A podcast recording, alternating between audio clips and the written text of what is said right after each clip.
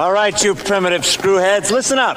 Boils and ghouls, lock your doors and strap yourselves in. From Los Angeles, California, this is the Boo Crew Podcast. Horror news, commentary, reviews, interviews, and more. With your hosts, Leone D'Antonio, Lauren and Trevor Shan, Austin Wilkin, and Rachel Tejada. Let's go! It's the Boo Crew Podcast, episode number nine. Multi talented supermodel, actress, and humanitarian Lydia Hearst is hanging out with you. Hail to the king, baby. She starred in many horror films, TV, and has a deep obsession for the genre. She's very active in the horror scene as a vocal supporter of new and undiscovered horror as well. She'll take you through her prop collection, plus, she's a major Disneyland freak like us, so what is there not to talk about? Also, the Boo Crew stays at home and checks in with some fright flicks that are streaming right now, and this is what we call it when that happens. The Boo Crew dusts a fright flick off the shelf for horror homework. So we're going to talk about it then or not? It was a nightmare film. Well, what happened to you then? We got spooked and we had bad dreams. All right? The Ritual, made in 2017, just released on Netflix, directed by David Bruckner and written by Joe Barton, based on a novel put out in 2011 by Adam Nevill. It's a British movie shot in Sweden. Lauren, what'd you think? We watched it together. I really liked it. I got into it immediately. It starts off really strong and it just pulls you in. It's these four guys and they're going through the forest, which is creepy on its own. Just imagine being in the forest by yourself. I would just imagine I would get lost. And in that is so creepy to me. Just in the forest, walking, trying to find your way out, and shit happens in the forest. that is not. It's not good. If horror movies have taught us anything, Is shit happens? in shit the happens in the forest. Forest. Yeah. Yeah, you don't want to go in there. So the guy behind this, David Bruckner, I didn't even know this going in that he directed and wrote a short film that I'm actually a huge fan of. But it was the segment in VHS put out in 2012 called Amateur Night. Oh, that's the which best is one. of the best ones. I love VHS. There's a couple other ones I love on there too, but Amateur Night definitely stands out. Amateur Night's actually one of the only films from a short film anthology that was made into a full length feature. That would be Siren, that Siren. came out after that. Yep. Oh. Yeah, this movie's about these guys, a group of college friends, and something tragic happens, and they end up reuniting and, and going on this hike, and it's called King's Trail. It runs alongside the Swedish Norway border, and it's when they decide to take this shortcut through the woods, as Lauren was saying, that this horrific kind of supernatural adventure takes place. I don't want to give any spoilers at all, really, because part of the fun is having the mystery unfold for you. It's kind of like the Blair Witch for people who don't like found footage movies. It's like the Blair Witch meets the witch. That's a good way to describe it. I also liked how they would zoom in on things and then you would see things in the background and you'd be like, what the fuck is that? Yeah, that technique that we've seen Yes. been seeing lately, Which we like. that has come back from the 70s and 60s horror films. They're doing it on this one too. It's not announcing scares, showing things in the background Oh, where you nice. might miss it and it kind of zooms past it. And yeah, so it's kind of like a road movie in the forest. But another thing that I really loved about this movie, you know, you take four guys, throw them on a trip, instantly what's the first thing that you think you're going to get? Sex. Sure. Well, at least people. okay. Okay. Well, could go there.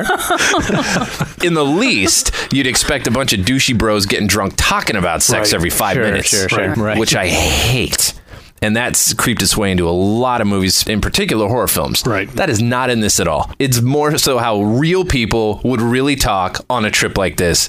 Grown men having intelligent conversations is, is kind of what it'd be. It's like a grown man coming of age story Yeah. inside a horror film, really. They've got a really good friendship going on and, you know, felt for these people. I really got invested in who they were and mm-hmm. what they were doing. And they all cared about each other and I cared about them and I cared about what happened to them. And It's a very interesting backstory of why they're going into the woods and, and following their relationships and makes it really unique and sad and tragic and at the same time just really compelling. It's good storytelling. They use genius sound design and set pieces and the tensions beautifully it builds as the mystery unfolds and it really pays off at the end. It doesn't leave you guessing too much which is what I love at the end. You get a nice wrap up. Guillermo del Toro has been tweeting his love for this movie, as well as Mike Flanagan from Ouija, Origin of Evil. All these Right. people have been watching Barbara Crampton. All these genre film actors and makers have been uh, a lot of hype about this movie. It's got incredible set design and art pieces by Keith Thompson, who was a collaborator with Guillermo del Toro on Crimson Peak, Pacific Rim, Don't Be Afraid of the Dark. I don't know. I just love movies like this, and I'm happy that it's made. Next. Well, riding the coattails of The Ritual, Netflix decides to dump another movie on everyone out of the blue called Veronica. Policía, dígame. ¡Ayuda! ¡Ayuda, por favor! Necesito que te tranquilices y me describas lo que estás viendo. Not seen No. No, I've heard It, it about was it. just released just like a week ago or two weeks ago. Yeah, I've been hearing about it. Don't spoil it because I really do want to see it. no worries, I won't. So much hype about this movie, though. So Yeah. much press about this movie. The director, Paco Plaza, he's famous for directing and starting the whole Rec series. Spanish director, Spanish movie. He brings us Veronica. These Spanish movies, they're fantastic because they're very bleak. They're very dark.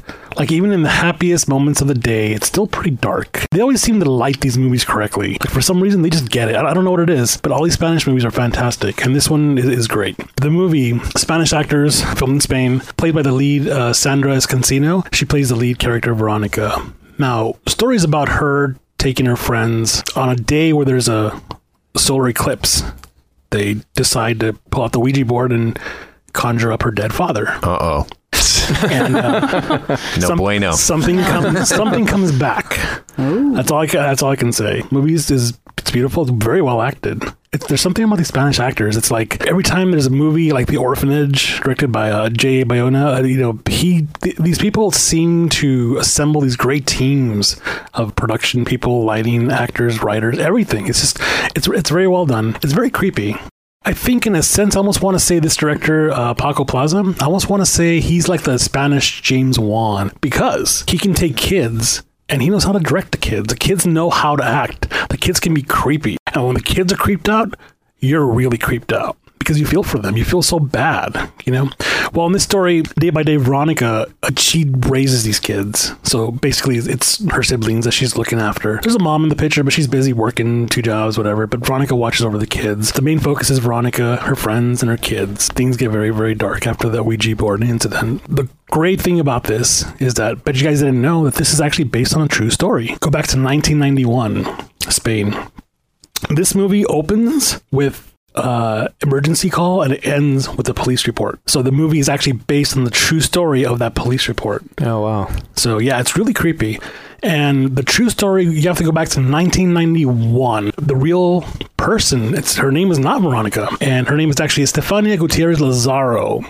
So the story goes that she played with the Ouija board at school, and a nun caught her and broke it. They think that because the seance, the conjuring, was not officially closed or there was no goodbye, there was no ending to it, the girl was not necessarily possessed or anything, but she had a lot of bad things happen to her. More like an infestation, I guess you would say. So the, story, the story Sounds worse. the story's Yeah. true. There's documentation. It's like a like a bot fly Yeah, right. That's awful. of spirits. That is awful. I'm not gonna. I'm not gonna mention. You can Google if you want to. I'm not gonna mention what happened to Stefania um, because it's, it ties into the movie and stuff, and I don't want to spoil that. But yeah, it's really fascinating that this is based on a true story that's well over 20. I don't know, 26 to seven years old, whatever. Really creepy, especially when you hear the 911 phone call. Is it the actual 911 call they use, I or? Believe it. I believe it is. Or it sounds I pretty believe it is. Wow. Yeah, That's and See, man, any of that. I know. True, you mix true story with like a good exorcism possession story. you can Fuck. actually Google. I'm gonna stop doing the horror podcasts. this whole apparently this whole case is documented. You can get all the audio clips and stuff online. wow. So yeah, it's a really creepy story. I recommend the movie. It's dark. It's very divisive. There are people that like it and people that don't like it. And I think if you follow the hype that it's like, oh, the scariest movie ever made, don't. Because what scares you, what scares me, what scares anyone in this room is very different. Yeah, they're all subjective. It's all subjective, you know, exactly. So it's one of those things where go in with an open mind. But if you do not like things that go bump in the night, if you do not like the paranormal or demonology, demons and stuff like that, then you might find this scary. I recommend it. Check it out. It's on Netflix. Wow. Sounds great. Yeah. God, man. all the s- the streaming is like kicking ass. I know. And it's convenient. Yeah. Speaking of convenient, so I used this horror homework assignment to catch up on a movie that I've been hearing about for a while and hadn't seen and really wanted to see called Train to Busan.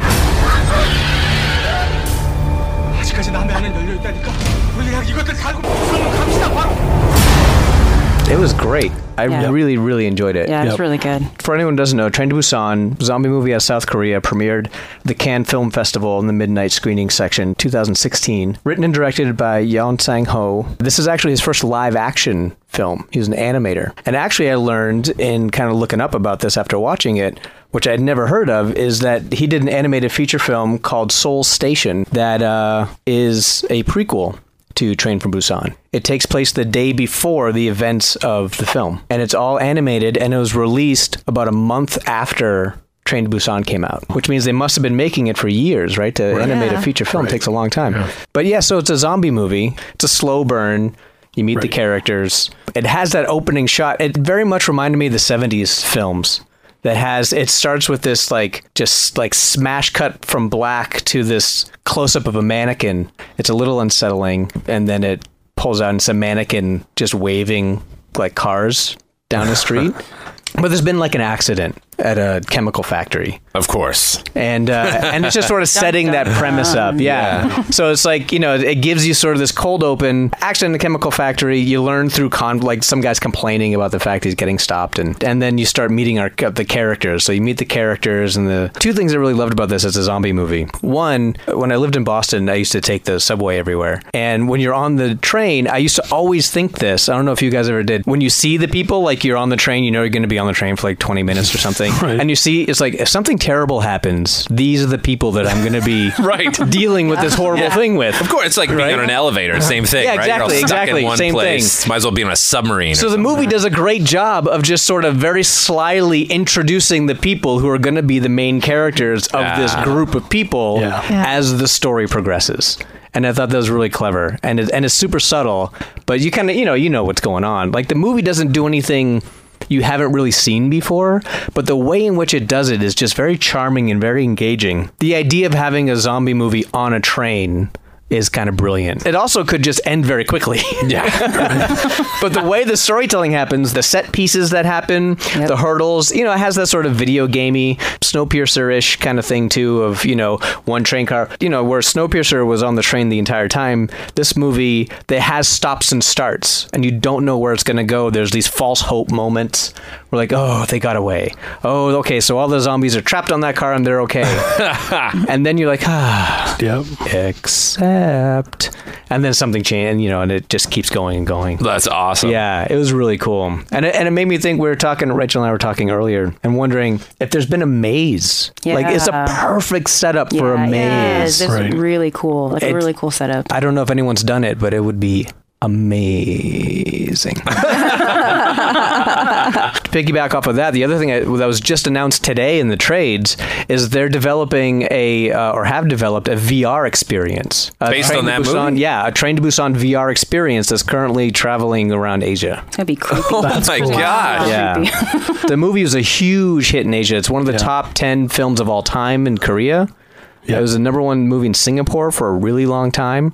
Hong Kong, it was, I think it was the top movie of the year, or, or at least had a very successful in Hong Kong, beating out all the Hong Kong movies at the time. I'm sure it's gearing up for an American remake. There's a uh, Gaumont, the French company, is doing an English language remake. I heard something really interesting that the director is quoted as saying that he's so fascinated that Americans make horror movies for young audiences and the Koreans make horror movies for older audiences. That's interesting. Yeah, did you get that vibe? Watch the movie. It, you know, yes, because he does a similar thing that Romero did, which is using the zombie subgenre to address the themes of humanity. In this case, it was about what's the test of your metal when you're faced with an extreme? Who are you going to be when the shit hits the fan? Mm. There's all these sort of archetypal characters. There's the rich asshole who's super selfish and the innocent child who just want to help other people. You know, it really becomes the sort of tapestry of, of you know, humanity and human behavior in the face of conflict or adversity. Wow. Let's just put that on the poster. Mine actually is a little bit older film. I've been kind of going down this maze in some regards of mirrors, haunted mirrors, of uh, mirror witches. Doing a little research on that, and so I had never seen this, and I've been wanting to see this movie. It is Oculus. Why don't we just end it right now and smash the damn thing? First, I intend to prove that the people I've just described were victims of the supernatural force that resides in that mirror. Yes. The 2013 film, written, directed, and edited by Mike Flanagan. It was awesome. I really enjoyed it. And it's been one of those things that I've been wanting to see for such a long time, and so I'm really happy that I got a chance to check it out. The film follows Kaylee and Tim, their brother and sister, and when they were younger, they had a horrible, violent past where their parents were killed. And so the film takes place 10 years later, where you see Kaylee, uh, played by Karen Gillan, and her brother. Uh, but Karen, but uh, Kaylee, her character believes that the reason why she had this violent past and that her parents died is that there was a antique mirror that was haunted that her father brought into his office that basically spread this evil throughout the house. So she and her brother decide to spend the night bringing this mirror back to their old childhood home and seeing if they can conjure back this evil to basically kill it to have vengeance on it. Let's just say they do a good job. Actually, um, really impressed by Mike Flanagan's directing and editing. As someone who edits, um, I was just amazed by like how he interwoven this story of basically two timelines. Um, you kind of spend time in the past as them as children, Right. and then you also spend time with them in the present. And so, intercutting between these timelines really helps tell the story. Also, it really helps make the mirror really scary because kind of doing research on like how do you make a mirror scary like there's ideas of like summoning like you chanting in front of a mirror or Right. like there's like a witch or some type of creature but this mirror is a little bit different and i think the reason why it's different is because it really changes your perception on like what is reality? Like there isn't necessarily something that you're summoning. It's something that is just a presence that's there. As an audience member, the way it's like cut together and the way it's pieced together, it kind of also changes your perception of what is reality, which kind of makes you feel creepy when you watch it. Almost a little bit like a Nightmare on Elm Street Mm-hmm. feel. Yeah, yeah. Like, vibe. what is this a, a Freddy Right. Are we in a dream, dream or or, is this real? Yeah, exactly. Mm-hmm. That to me is one of the most unsettling cinematic experiences that I've ever had. Wa- is watching Nightmare on Elm sure. Street. Lauren can attest to. Not gonna watch that one. but yeah, it's an interesting thing. Oculus scared the shit out of me. Like it was one of those movies where towards the end, I was just like, how long? How much longer is Yes, this movie? totally. It was We like, were like, "What?" Right. so tense Be- because it is that unreliable. The film itself becomes an unreliable Yeah. narrator because you don't know what's real and what isn't. Yep. Just like the characters don't. It's everything that's great about cinema as Mm-hmm. a storytelling device. I've been thinking about this a lot because this movie can't get out of my head. Yeah. It- it's that a mirror reflects reality. That's what a mirror does. But what if it starts reflecting alternate realities? And that's kind of what this mirror. I mean, the mirror literally does nothing but s- sit on the wall. Right. But it becomes the whole focus of this mm-hmm. stuff. It's it's really brilliant filmmaking. I Yeah. thought. Grab your popcorn, fright fiends. It's the Boo Crew all up in your program. I'll swallow your soul! Come get some. Go ahead, scream. That's all we need. Another victim crawls onto the gurney for a Boo Crew autopsy. All right, joining us in the Speakeasy studio with the Boo Crew, she is a supermodel, businesswoman, actress, philanthropist, and horror fanatic. She has appeared in over 30 TV and film projects, from being a coach on 2014's The Face, the romantic comedy Stealing Chanel, now streaming, dramas, thrillers, and a smattering of horror films, including Cabin Fever Patient Zero, Condemned, and more, earning her the well deserved title of Scream Queen. Screamfest LA even noticed that, making her their official ambassador for their 2016 run. We cannot tell you how honored we are to be sitting down with Lydia Hearst, everybody.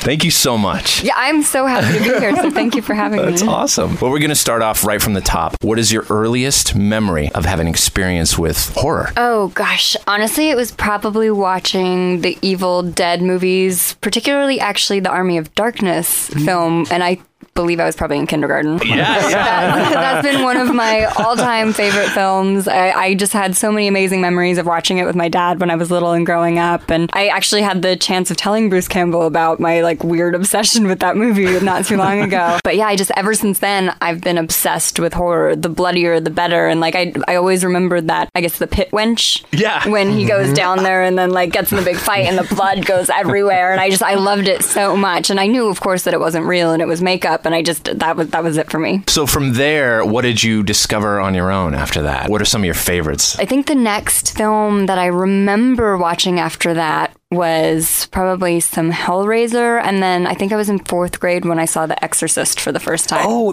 I was the exact same age watching that movie, and I'm still disturbed. See, but like I didn't really. I was so young. I don't think I really got what she was doing because I think it was Oh, a different gosh. time then too. Because there wasn't the internet at all. Right. People didn't have cell phones and sex ed. I remember was a really weird experience where the teacher. I just remember like cracked an egg and put some red food coloring in it and was like, "There you go." So I, I really didn't understand what it was that I was seeing. Like I just thought she was stabbing herself and then vomiting everywhere. So and I again I knew that it was makeup and special effects. So everyone else who was there at the slumber party was terrified and I'm laughing and it, like obviously I was not the most popular girl in school. Right. You know. it's interesting because at the age of four, I believe, you were growing up on movie sets. Yes. You were hanging around John Waters sets. Yes. You're hanging out with an intense group of people with a wide variety of characters Right. on that scene. What was that like? You know, I don't think I really knew what was going on. I just knew that it was my mom's job and she was there and it was fun and exciting. My sister, who was a little bit older, knew who like Johnny Depp was and all that. And instead, I was like, oh, Winona Ryder, you played Lydia in Beetlejuice. That's my name. like, so I didn't really grasp what it was that was happening, but it just seemed like a lot of really happy, enthusiastic people that loved what they were doing and the lights and just the glamour. I, I knew right away that's what I wanted to do. Now, there's a Connecticut connection. You grew up in Connecticut, Yes. correct? Leo wanted to ask you something about growing up in Connecticut. Yeah. Rumor is has it that you know the Warrens. Yes, yes. That's amazing. Yes, I remember going on ghost hunting trips that they always had when I was little, Ed and Lorraine. No Really? Mhm. And Ed obviously is no longer Right. with us. Lorraine is absolutely incredible. I haven't seen her in years though. Yeah, she's she's been uh, well, she's up there in age. Right. She doesn't travel much anymore. Is it her son-in-law Tony Spera and her I daughter, think right? so, Taking yeah. over the uh, business. Sort oh, of? I didn't know they were taking it over. That's amazing. Yeah, they're kind of in charge of the, of the occult museum and all Right, that. Have you been in that room? No, I always wanted to actually go, but my mom thought that I was too little. So I know my sister's been in there, but I never actually made it. But I'm dying to go back there and go in there. Just I know all the stories. Yes. Don't touch anything. And also, you have to be really careful with Annabelle. You don't want to insult Right. her because I know all those stories about like that one really horrific story about the guy and his girlfriend went and motorcycle. he yes, and That's he was crazy. mocking the doll in the case, and instantly right after he left, it was like some freak tragic motorcycle accident. Wow. Oh my God. So you went on ghost hunting excursions with yes, them? yes, they sort of had these overnights in graveyards, and this was Really? years Wow. ago. I want to say, God, this must have been in like 1998. Oh wow! Right. So before all the movies and everything else. And Obviously, I was only Yeah. like four Yeah. at the time. Wow. Were they Clever successful? math, the Were, clever Not at all. any, were any of the excursions successful? Not really, unfortunately. I mean, there might have been like dust on the lens or orbs, what people Yeah, would yeah, say, but yeah, I, no yeah. one actually really saw anything, unfortunately. I actually think our house is probably more haunted. We're going there after. Ghost hunting 101. Well, I say that our house is haunted. Chris says it's not. It's not. Well, he wants to, he wants to sleep at night. That's why. You want the experience. right, you know? right. Well, no, when we first got our house, I thought Chris was playing a practical joke on me, and like a door literally slammed right into my face, and I opened it back up and was like, "Ha ha, very funny." and he was like across the house downstairs, like nowhere near where I was. Whoa. And then there was another night where I thought he'd come home from work, and you know, my cat was there, and whenever my cat sort of hears a noise, he sometimes kind of perks up and like looks towards the door. And I thought that Chris had come home, and I heard him talking on the phone, walking down the hallway, and I was sort of brushing my teeth, getting ready to go to bed. And then I thought it was kind of weird he didn't come into the room. So after about 10 minutes, I was like, oh, well, I'll just poke my head in and say hi. So I go skipping down the hallway and open the door to his office. It's pitch black, there's no one in there. So I'm like, well, that's weird. And then I sort of start wandering through the house, calling his name. Nothing. And then I look outside in the driveway and there's there's no one there. The alarm is still set. Like no one like I thought someone was actually in the house. Oh no! Wow. That's the worst feeling ever, man. now you, you live in an old ass house. We do, too. yes, yeah. like what, 19? 1928. Okay. Oh, that's awesome. Mm-hmm. That's beautiful. I want to talk about your involvement in horror films, starting with Cabin Fever Patient Zero. Yeah. That's the first one that, That we was ended up seeing. Yes, It was amazing. That was fun. I wish the lighting had been a little bit better, so you could have seen the amazing special effects that we had on that. Still, it they was were so over the top. grotesque, and I, I feel like in a lot of the films I'm in, I die horrifically, and I'm really You do? gooey. by Yes, the you end. are. yes, you are. You're a Spec- trooper. Specifically in Patient Zero, there's a, a, Yeah. a Fuck yeah. crazy It's just, fight. I mean, my arms are falling Yeah, off. it's amazing. and yeah. Jaws falling off, and then a giant, like, three foot dildo. I mean, I can't. Spoiler alert. Yeah. it's insane. Were you a fan of the Cabin Fever, the original Cabin Yes, Fever? yes, I love those. Uh, yeah, I remember. I made road trips. I remember when it was playing the festival circuit, the original first one from like Vancouver to Seattle with Oh, friends to see it. To me, it was like seeing Evil Dead uh, for the first time in the theater because I never, you know, I was Right. too young to see Evil Dead, and this was my Evil Dead was Cabin Fever, so I was just fell in. Plus, I'm a germaphobe, so it's it's completely terrifying. What was the makeup experience like for you to be sitting in a chair? I mean, that was probably one of your first, one of your earlier was, horror yeah. films you were in, and covered in prosthetics and special effects. completely head to toe Yeah. covered. I had like chest plate coverings and arm Wow. coverings, and my I had to have um, my teeth molded and a second set of teeth put in over my teeth so that they could then apply the skin over that when I was deteriorating. And so I sort of had to learn how to talk all over again with those prosthetics. For the last day with my death scene, I think it was about six hours in the makeup chair. Oh wow! Mhm. And that was before the 13 hour day. Right. It was, it was pretty crazy. So I think on that day it was definitely a pushed call or forced call, but it was worth it because it was one of those things where I think, you know, we were literally filming all night until the sun was rising. And then I actually, after we got that shot, had to leave for the airport. So I No had way. about 20 minutes to get all that stuff off. Oh, you took it kinda off Get as much blood off as I could and then go to the airport. That would have been a fun time with the TSA. I don't think they would have let me through because I was also in the Dominican Republic. So I just oh. what did they use for the blood? Was it easy to get off? Honestly, it tasted like breakfast syrup. Okay. Strawberry breakfast syrup. Okay. So, as far as I know, that's what it was. I have didn't no know, no, idea.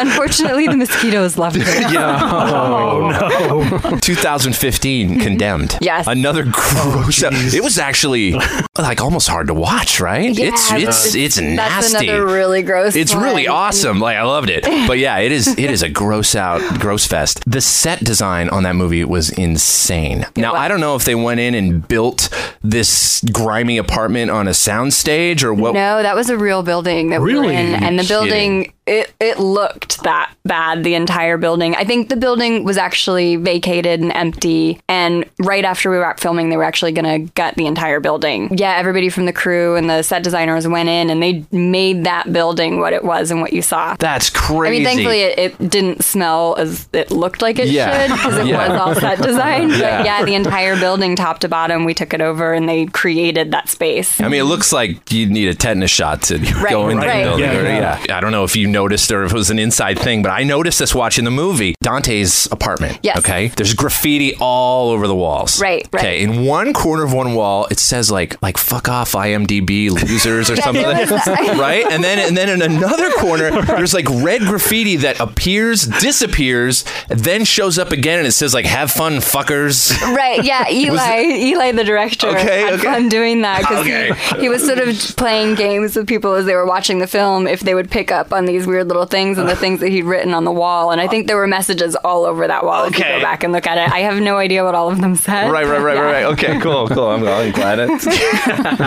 but it's funny when I was doing that one. Actually, for I feel like I look really gross during most of my movies, actually, and I, I sometimes forget by the end of the day or when mealtime comes how gross I look, and then don't know why no one wants to sit with me. She's casting agent. Right? Get the prettiest supermodel we can find. Gross her out. Just make her the kind of- worst I looking. actually lady. think that's really fun, though. I'd sort of rather be more charactery and getting all like decrepit and disgusting. And I mean, for that one though, in particular, painting the rot and the nicotine on my teeth every day, and then the track marks. I mean, I can't. I was living in New York at the time, and I cannot imagine what my doorman must have thought of me when I would go home at night. Right. Still had all, All that done up stuff like a junkie, yeah. Oh, no. you you had a role in South of Hell. Yes. And one of the episodes that you starred in was, I mean, there was one directed by Eli Roth. Mhm. There was one directed by one of our favorite directors, Ti West. Yes, it was so much fun. Yeah. I loved it. I mean, Eli is a really good friend, and I absolutely adore him. Same with Ti West. And there was another amazing director, Jeremiah Chechik, who did the Family Vacation Christmas movie. Not horror, but it's Like- pretty amazing and iconic. So Like I- National Lampoon's Yes, Christmas Vacation. yeah. Okay, So I kind of geeked out over that when he was on set, which was awesome. And then Jen Lynch did a couple episodes. That is so great. And it was really, really incredible. I mean, I'd never been to Charleston before, so we were filming in South Charleston, and we really were in the middle of that swamp, and it was pretty spectacular. And working with Ti West, I mean, I'm a huge fan of House of the Devil. Yes, and amazing The film. Roost. Mhm. And God damn it, of course, Cabin Fever too. Right. That he did was great. It was great. Innkeepers, yeah. yeah. Yes, Yes. Innkeepers. Woo! Yeah. Those are Yes. Yeah, yeah. House of the Devil actually was one of the few films I've seen probably in the past 20 years that actually had me like, I couldn't move after I was watching on the couch. You and I were watching. I couldn't go upstairs. It was terrifying. You're into prop collecting, and we're into prop collecting. So I had a couple of questions Yeah. for you. So, what got you into prop collecting? Like, what was the first thing you bought? And Oh, I mean, I think I've always been obsessed with props and things, but I always kind of held off on really getting anything and collecting it because actually, until I met Chris, I was sort of in transition and I never really wanted to settle down anywhere and have a permanent home until I had my happily ever after. And then once that happened, I kind of went full on with like all my obsessions of like the wallpapers and the movie props and all sorts of things. And I, I feel like the first one was a gremlin, right? Wow. Your first one? Yeah, I think it was a- from the Rick Baker auction. Yeah. Yeah. I think it was a gremlin. and now we have three gremlins, a mogwai, and like who knows what else stuff, a lot of things. Is it your grail piece? Oh, I don't know. I honestly, I love all of them. There's weird memories and emotions kind of attached to each and every one. So It's your. It's got to be the Howling head. Oh yeah, actually, it was the Howling Oh, Head. I really? think that Oh, was wow. the first That's one I terrifying. got. Yeah, Wow. That's and his eyes. There's a little switch. Patrick Magee at Magee FX modded him, so there's like a little switch, so his Oh, eyes turn so on and they glow cool. Red. Oh wow, That's amazing. That's awesome. What was it? Was it like a, a, a makeup test bust, or was it an actual like I head it's one of from the- an yeah, it's one of animatronic the or something? Or that have been used in one of the scenes in the movie. that is so awesome. Hey, it's Kaley Cuoco for Priceline. Ready to go to your happy place for a happy price? Well, why didn't you say so? Just download the Priceline app right now and save up to 60% on hotels. So, whether it's Cousin Kevin's Kazoo concert in Kansas City, go Kevin, or Becky's Bachelorette Bash in Bermuda, you never have to miss a trip ever again. So, download the Priceline app today. Your savings are waiting. Go to your happy place for a happy price. Go to your happy price, Priceline. So, Yeah. Is there something that's out there that is really iconic that you want to get your hands on? Yes, and I missed it in the last auction, when I tried to get it afterwards, whoever had it decided that they didn't want to sell I know it. what that feels like. Yeah, I'm, I'm really upset about this, and I've been. If I knew who this person was, I would probably show up on their doorstep. But I wanted some of the Evil Dead Army of Darkness props. Ah, yeah. Yeah. And those were for sale in one of the prop store auctions. And I think I'd been filming and traveling, and I came back and I went to sleep for a couple hours. And of course, I didn't realize they were like the first items up for auction. I missed it, but no one had bid on them. So I was desperately Oh, trying to contact them. And I guess whoever had them changed their mind and didn't want to. No way. So I've ended up with a lot of stuff just like that. Right. And usually you get it for opening hammer price. Right, Which yeah, is they, awesome. they decided they just didn't want to part with it. That's a brand of Chucky doll too. Well, there is someone who has Chucky items, but I don't really know the deal with that because I feel like they kind of jack up the price for them a lot. Mm, and I like Chucky. Yeah, I mean, Chucky he's stuff pretty is- pretty amazing, but It- it's among the most but if you expensive. follow a lot of the auctions, it's absorbently higher than Yeah. some of the other items. Friday the 13th, Nightmare on Elm Street, Chucky, and Evil Dead are kind of like the tippity top of, of collecting as Right, far as props. Wasn't there a cabin, like an Evil Dead cabin? Yeah, they actually. The cabin might still be for sale. They actually had the cabin from I think it was Evil Dead 2. I mean, I think I know exactly where, we, could put that. That was Uh-oh. you can always make room. There's, there's that that nub, that little nub on the property.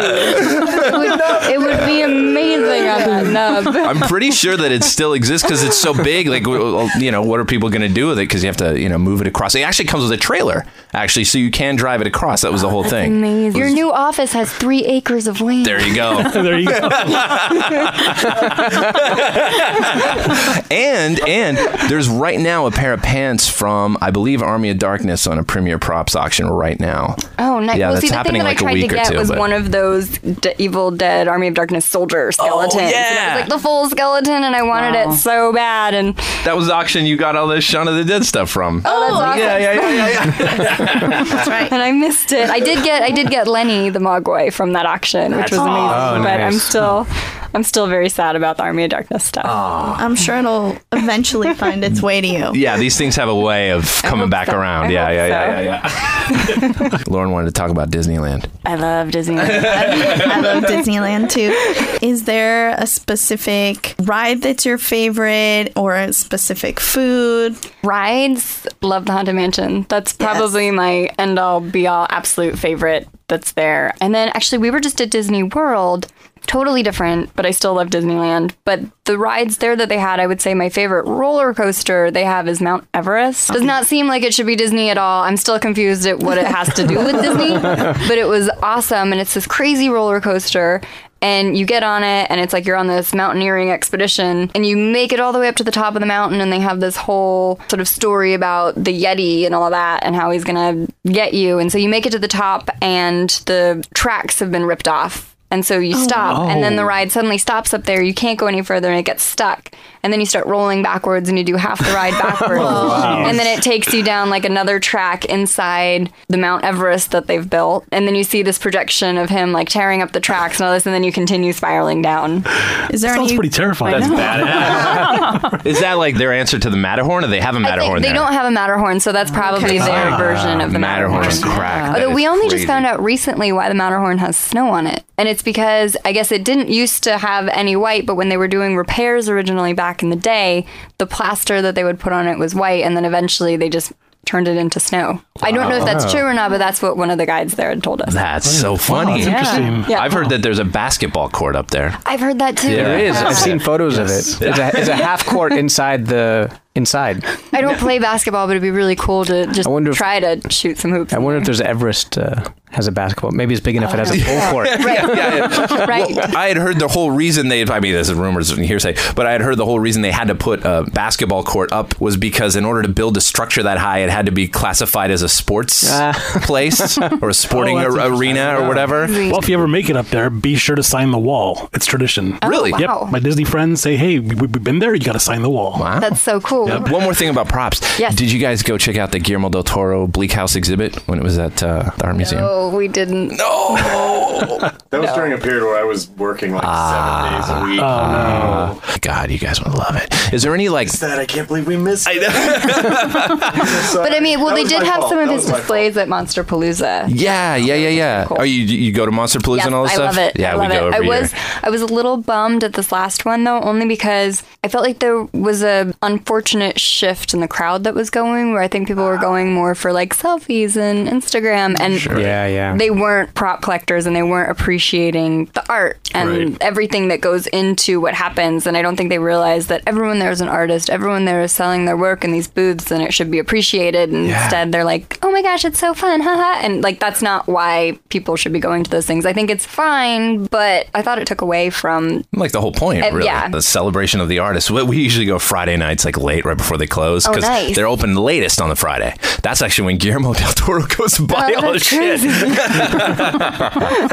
so, speaking of that, are there any kind of horror or dark artists that you really like that you collect their works by, or there's people that you like to support? Oh gosh, I mean, I think Midnight Studios and Patrick Magee of Magee FX are. I have most, a lot of their stuff in our house. And then there's this really amazing statue that I have. I gosh, I feel really bad. I can't remember who made it, but it's called a Venabite, and it's this bizarre sort of custom alien light fixture that I have sort of displayed on a table in our house, and it changes colors, and you can sort of see the veins and everything coming through it. It's really cool. Wow. That, and what do you have from Pat Magee? Well, that's where I got the howling head, and then I have all these other little like heads that are kind of scattered throughout the house. And then um, he's actually helped restore some of my gremlins. And then this other mask that I got from Prop Store, Mm-hmm. um, it's actually Jack Nicholson's face from Wolf. Oh, cool. That I guess his stunt double used in the scene where he was in the park and like climbing over the rocks and stuff. And I had that one modded as well. So there's like a little switch and his eyes glow yellow.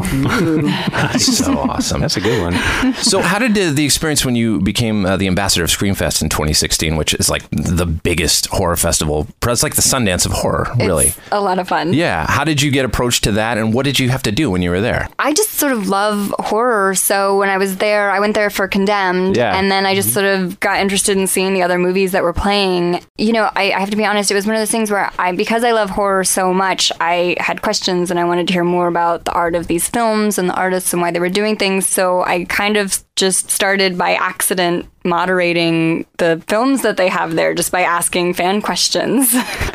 so yeah, it just kind of happened in a bizarre way. So yeah, for the last two years, I've just been going and moderating the panels, and sometimes it's a little nerve wracking because. I don't actually know what I'm doing or what I'm going into. So this last year, I mean, I showed up and I, you know, I mean, I guess I looked all right, but it was like these movies big premieres. And I was like, oh, I think I'm just gonna, I was telling Chris, I was like, I'm just gonna, you know, host the, moderate the panel. I'll ask some questions. It's cool. And then I show up and I'm like, what the heck? but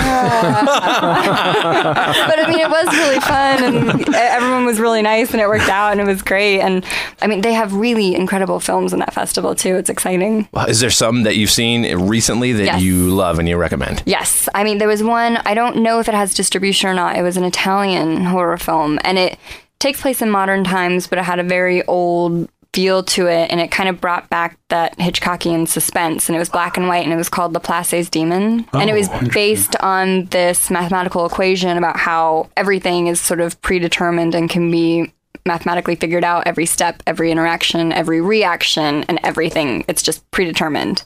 And you can't fall from that path. And then oh. there was a fun one, Tragedy Girls, that came out this year. Which Oh, really yeah, yeah. You know, young girls, and it kind of poked fun at the social media thing. And it was very female driven, which was exciting. And I mean, even though you want to hate the characters, you kind of love them too, despite all the horrible things that they're doing. And then the other one was Dead Ant this year. And Okay. that opened the Screamfest Festival, and it was kind of this hair metal rock horror thing. Yeah, it was pretty great. It was pretty great. You're a big fan of magicians on Syfy. Yes. But you did a really cool photo shoot where you were I like did, levitating. yes. Was that like on your own, or did they like commission you to do these photos? Uh, or well, they asked if I, you know, because that was when the show was just starting out Yeah. and not a lot of people were watching it. And from day one, I was like, I'm obsessed with this show. It's so great. We need everyone needs to watch it. Um, so they were like, Hey, we're just kind of starting out. Like, would you be interested in just like posting one or two things? And I guess the model in me was like, Well, yeah, but if, I, if I'm gonna do this, I'm gonna do this right, and I'm gonna like set up these shoots and do really cool things. Like, I think they were just like, I think what they envisioned was I would just like either post like a snap or a selfie and be Sure. like, I like this show. But instead, I was like, no, no, no, Take it needs magic. awesome. so yeah. they were beautiful. Are you are you into like you know we got the magic castle and stuff? Are you into that scene here? Yes. Very. Have you guys been to Brookledge? We have, yes. Did you love it? Yes, it's amazing. It's the best. It's so great. another place another place brookledge hosts this thing like the family that has brookledge they host this other thing at the mission inn once a year Oh, and it's like a three day overnight like magic experience where What? they take over the mission inn and they actually let you into the catacombs which they never they never do have you guys been to the mission inn No. what- beautiful I want to go. it's What like one of the place? oldest hotels. I think it's definitely California, the oldest hotel in California. It is like staying at Hogwarts. It's Oh my gosh, insane. All the rooms are like you go up to the, in this like you know old iron elevator to the rooftop, and all the rooms are kind of accessed off the the roof. And you go inside, all the original stained glasses in there, and these spiral staircases in each room going up to the sleeping lofts. It is Whoa. stunning. But yeah, they take it over, and it's very suited because it, it really reminds me of Brookledge, right. like aesthetically. Right, right. And it's just gorgeous because nothing about the hotel has changed or been updated. It's just That's been fixed. So it looks insane. Yeah. Yeah, yeah, that sounds so cool.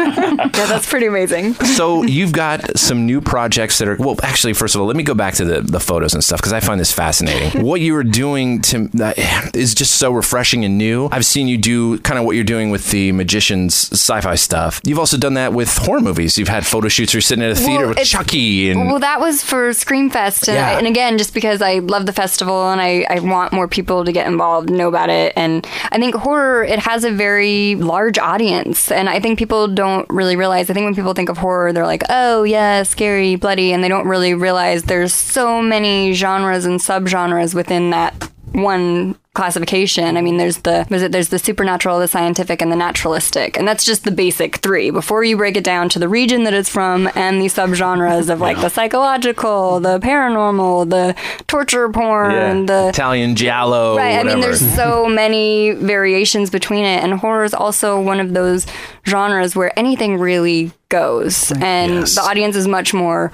forgiving. Right. And I just, I, I love it. And when you start meeting people that share that same passion of horror, it, it's nice and it's a, a very tight knit community. That's us. Right?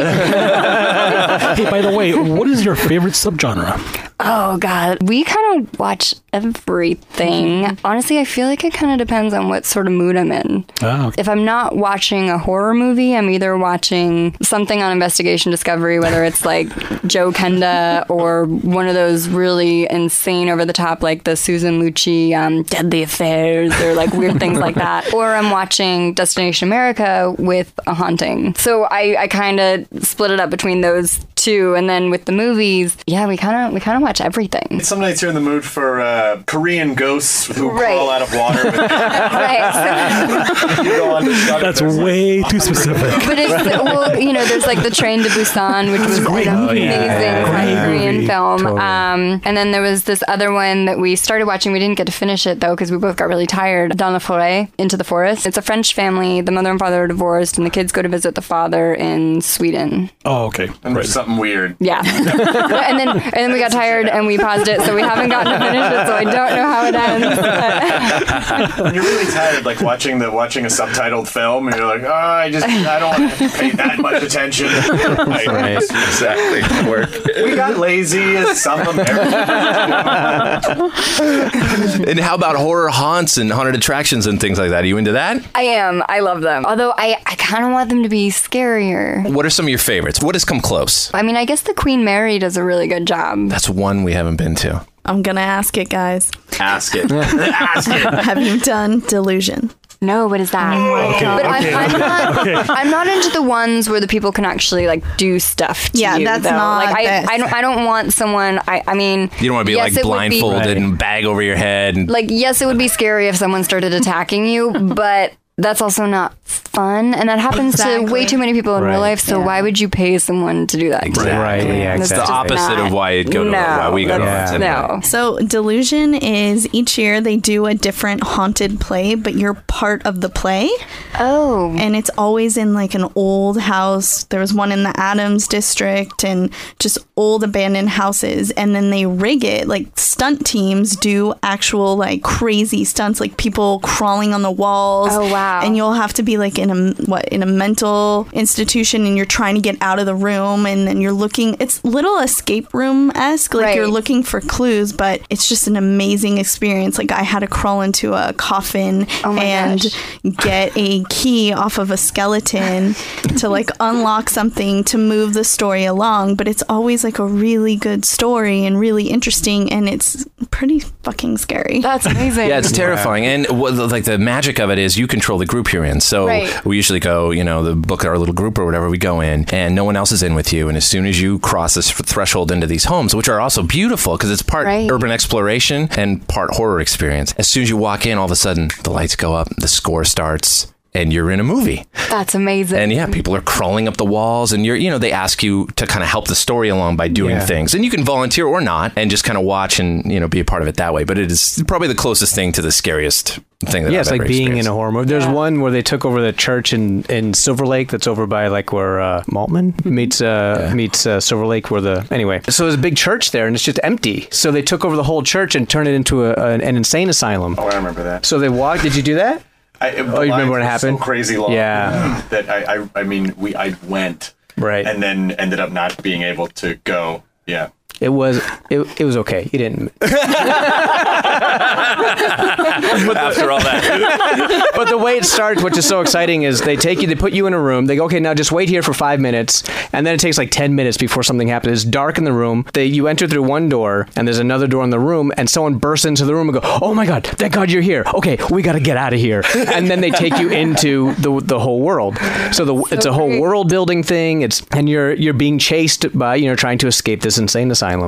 So it feel you had just a feeling like you're in. There's a sense of relative. s- safeness because Right. you're not being attacked like physically or anything like you're saying but but you don't know how well the story's going to go so it's it's really exciting it's really fun Is it rude if I just if I hijack my wife's podcast? it's so hard not to be like whatever you want to. then I'll then I'll shut up. I promise. but, then- but we go to not we we, we go to uh, Do you horror. want to move closer? We, Yeah, yeah, yeah, We come go to. Universal Horror Nights every year. Yeah. Oh, yeah. At the end of September, and it's always my favorite time of year because when you go through the mazes, they have that rotting corpse smell. Yes. And Yeah. That always makes me feel like oh, I'm home. And smoke machine, whatever the fuck. yeah fog that is. smoke machine dry ice The yeah chainsaw, the gas Yeah. from the chainsaw. And, you know, and even though you know it's coming, someone jumps out. You're like, God, fucking damn it! It's at you. And uh, and I, I remember when Rob Zombie first started doing his horror mazes. It was Yes. the year before we did House with Thousand Corpses. Right. He was like, Hey man, Universal's going to give me a maze. Do you want to come like jump out and scare people? And I was like, Yeah. so in like you know two, 99 or two thousand, I remember like jumping out and scaring people. And Rob Rob's brother Spider got punched in the face by a dude. jumped out.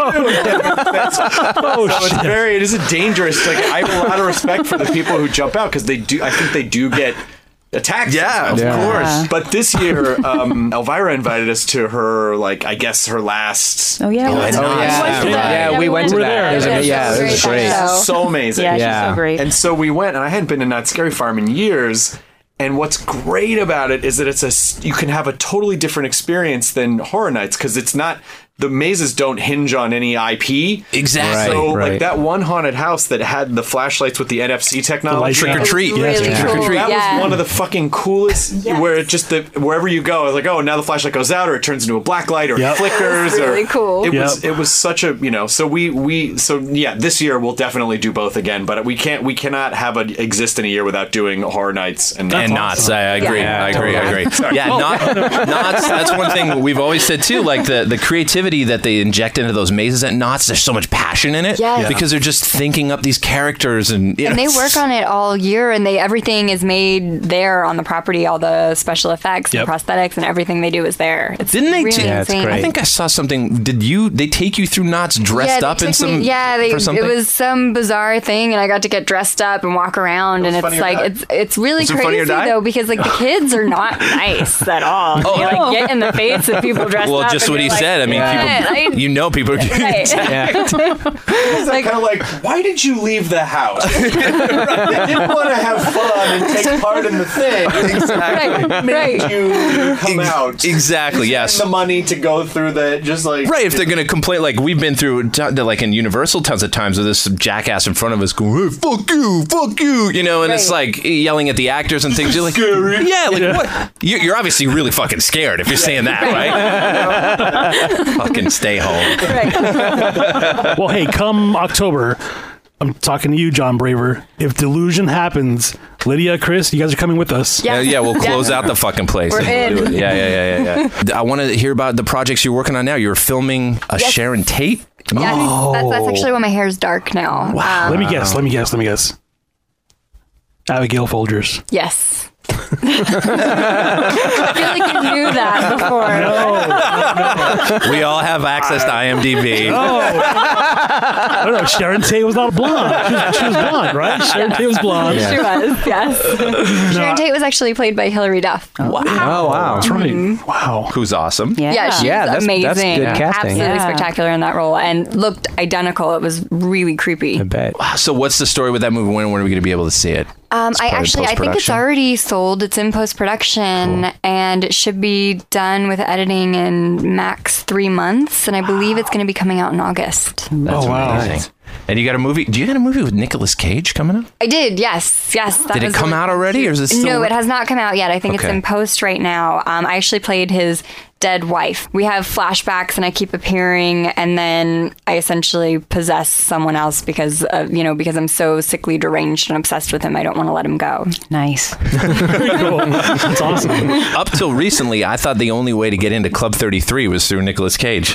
Honestly, honestly, honestly, we we got all this you know Rob Zombie shit from Halloween Town. He had sold it on Oh, to Wayne. consignment. You know, Sell, did you sell it Wayne? What's that? Wayne Toth? Yeah, Wayne Toth. Yes, yes, yes. So he would sold like we, you know, that's how we actually the- we got engaged shortly around Why that didn't time. you tell me that? I know, right?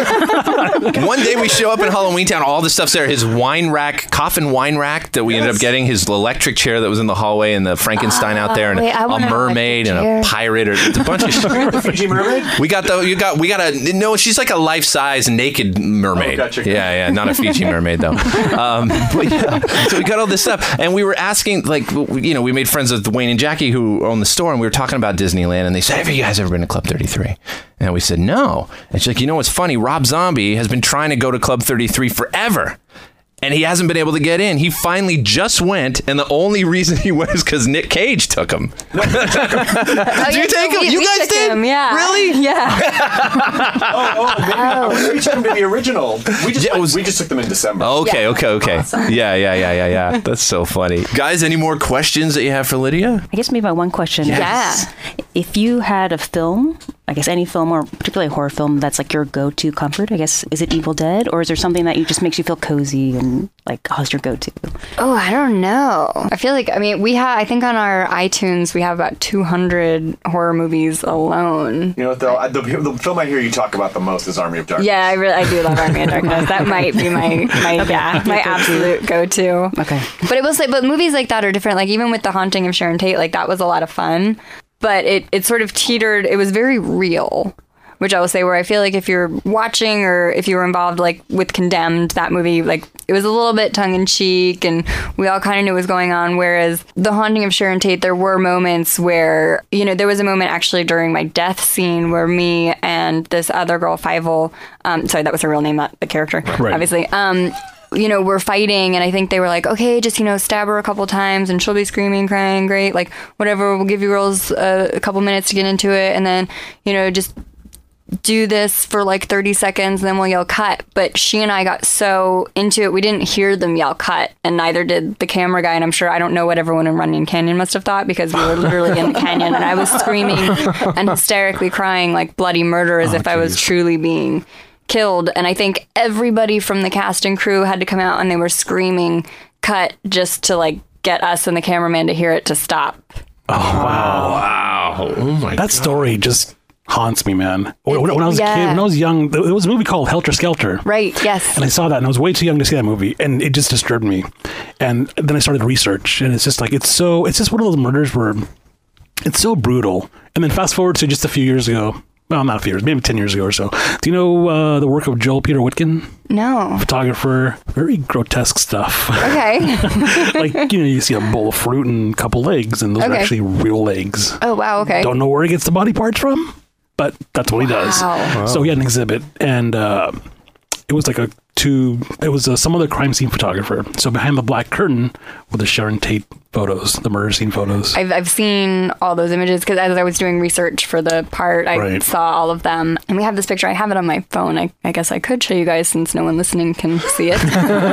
show me later. Show me. I'm, but I'm really conflicted with how I feel about the image because it's a perfect recreation of the crime scene. But as we shot it, it was at sunrise when the body was first discovered. So there's this beautiful cinematic sunrise happening, and how you see sort of me there on the ground. And so I, when I look at it, I'm like, oh, it's so beautiful. But oh my god, it's like I just I I have trouble actually looking at it. yeah, it's very disturbing. Wow. It is. And also, what's creepy is our film was based solely on everybody in the house. So the family and Charlie were sort of secondary ghost characters. And it really showcased the relationship and the friendship on everybody who was in the house the week prior to the murders.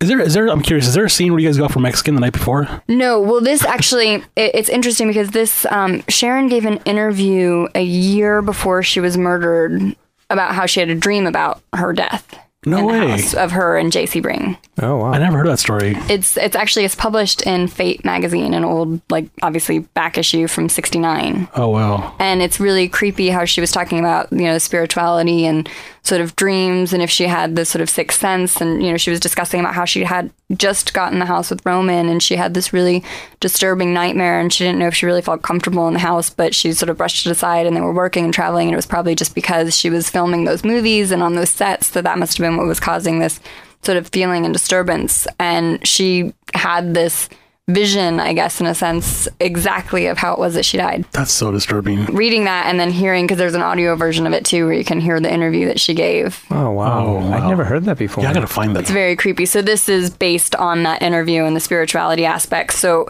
it parallels reality of what does happen but then there's also basically in the film reality exists in the dreams and then reality in the film is like what would have happened if they could have gotten away. It teeters on that sort of spirituality aspect and what is and isn't happening and do they or don't they escape and like how every choice can affect your fate.